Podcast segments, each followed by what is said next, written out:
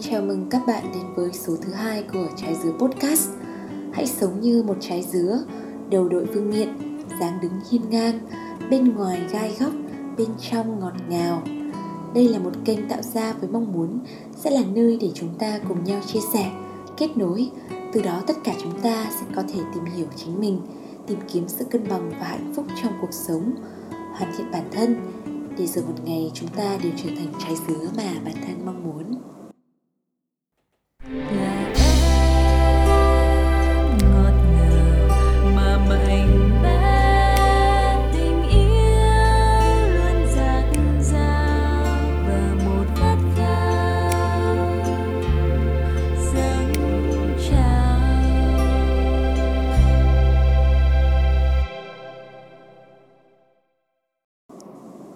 Lần trước mình có gọi video call cho cô bạn thân đã lâu không gặp.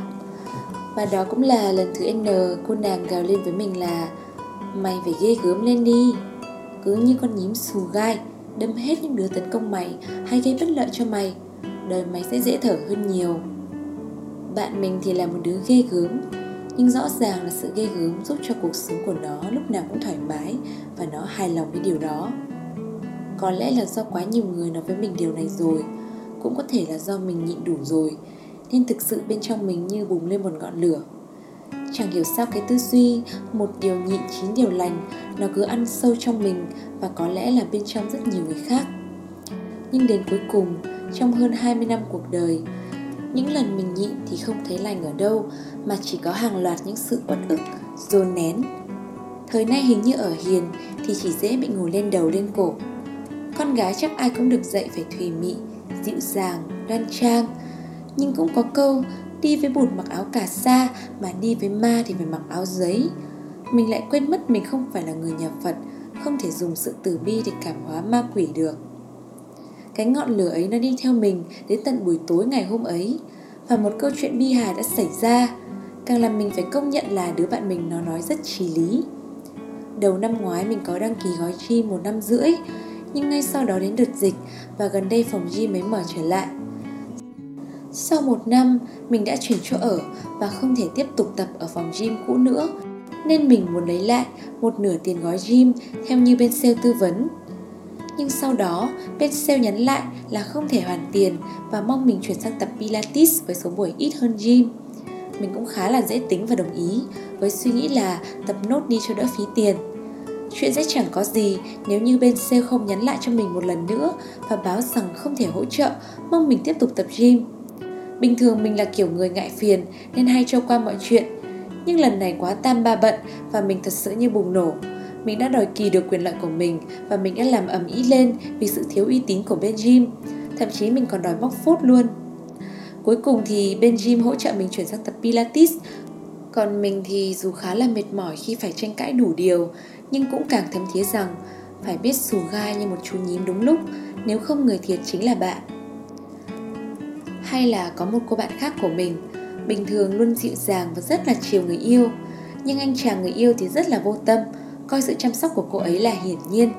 Nhóm bạn mình ai cũng vô cùng nóng mắt với cái mối quan hệ ấy. Cô bạn mình cũng không hài lòng về mối quan hệ, nhưng luôn nhẫn nhịn và bao biện cho anh ta bằng đủ mọi lý lẽ từ bữa ăn đến giấc ngủ, cô nàng đều lo cho anh ta. Thậm chí anh ta còn ngửa tay xin cô bạn mình tiền tiêu vặt.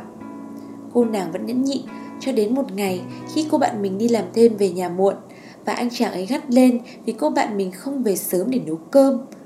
Lúc này thì cô nàng đã như là bùng nổ sát xả mà anh ta lười biếng không chỉ tiến thủ, đã ăn bám cô nàng còn không biết điều, dám sai bảo cô ấy như là người ở anh ta sững sờ vì chưa bao giờ nhìn thấy cảnh cô ấy tức giận như thế.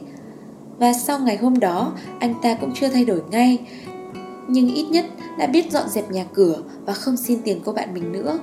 Đặc biệt là không bao giờ dám nói đụng đến cô bạn của mình. Thế mới nói, đôi khi sự im lặng của bạn chỉ là sự dung túng cho cái xấu và thể hiện rằng bạn dễ bị tấn công như thế nào. Cô bạn của mình sau ngày xù gai nhím ấy thì mối quan hệ cũng được cải thiện hơn cô nàng cũng vui vẻ hơn dù bọn mình vẫn chả ưng gì gã trai kia lại một anh bạn khác của mình là một người rất hiền cũng vừa mới đi làm nên còn e dè nhiều cái chính vì lý do đó cậu chàng như một chân say vặt trong công ty Từ việc bé đến việc lớn, mọi người không thích đều ném cho cậu ấy làm. Nhưng vấn đề là sau khi cậu ấy giúp đỡ mọi người xong, không nhận được lời cảm ơn mà còn bị trách vì làm chưa vừa ý người này người kia. Một ngày nọ, đồng nghiệp nhờ cậu ấy ở lại làm nốt phần việc vì phải đón con sớm. Như thường lệ thì cậu ấy đã đồng ý giúp đỡ. Tuy nhiên sáng ngày hôm sau, người đồng nghiệp đã trách cậu ấy làm chỗ này chỗ kia mà chị ta không vừa ý. Cậu bạn của mình như bùng nổ và nói rằng đây không phải là việc của em, nhưng em đã cố hết sức. Phần nào chị không ưng, mong chị tự mình kiểm tra xử lý. Đây không phải chuyên môn của em, cũng không phải trách nhiệm của em, nên lần sau em sẽ không nhận làm hộ. Mong anh chị cũng đừng nhờ em những việc tương tự, tránh khiến anh chị không hài lòng. Cả phòng đều khá là sốc vì bình thường cậu bạn mình hiền như là bụt. Từ đó mọi người không ai say vặt cậu ấy nữa, cũng dành cho cậu ấy sự tôn trọng cần thiết. Có góp ý cũng sẽ nhỏ nhẹ hơn. Cậu ta đã cười kha kha và bảo mình là biết thế từ đầu đã xù gai xù lông lên cho đừng ai động vào cậu ta cả.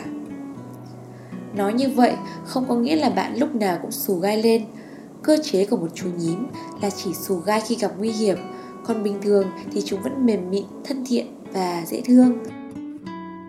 Bản thân mình luôn muốn là một người phụ nữ đoan trang, nho nhã, thân thiện và dịu hiền, nhưng rõ ràng không phải lúc nào hoàn cảnh cũng cho phép. Hiền lành mà khiến người ta nghĩ mình dễ bắt nạt rồi đè đầu cưỡi cổ mình thì chúng ta thà gây gớm như một bà la sát, có lẽ cuộc sống sẽ thoải mái hơn nhiều. Bài học về sự tự vệ mình cũng mới ngộ ra và có lẽ cũng cần thời gian để mài rũa cho lớp gai sắc nhọn hơn, nhạy bén hơn để chúng xù ra khi cần thiết và có lực sát thương đủ mạnh. Sự tử tế, lòng tốt và sự hiền lành luôn là điều tuyệt vời, nhưng các bạn hãy dành điều ấy cho người xứng đáng nhé.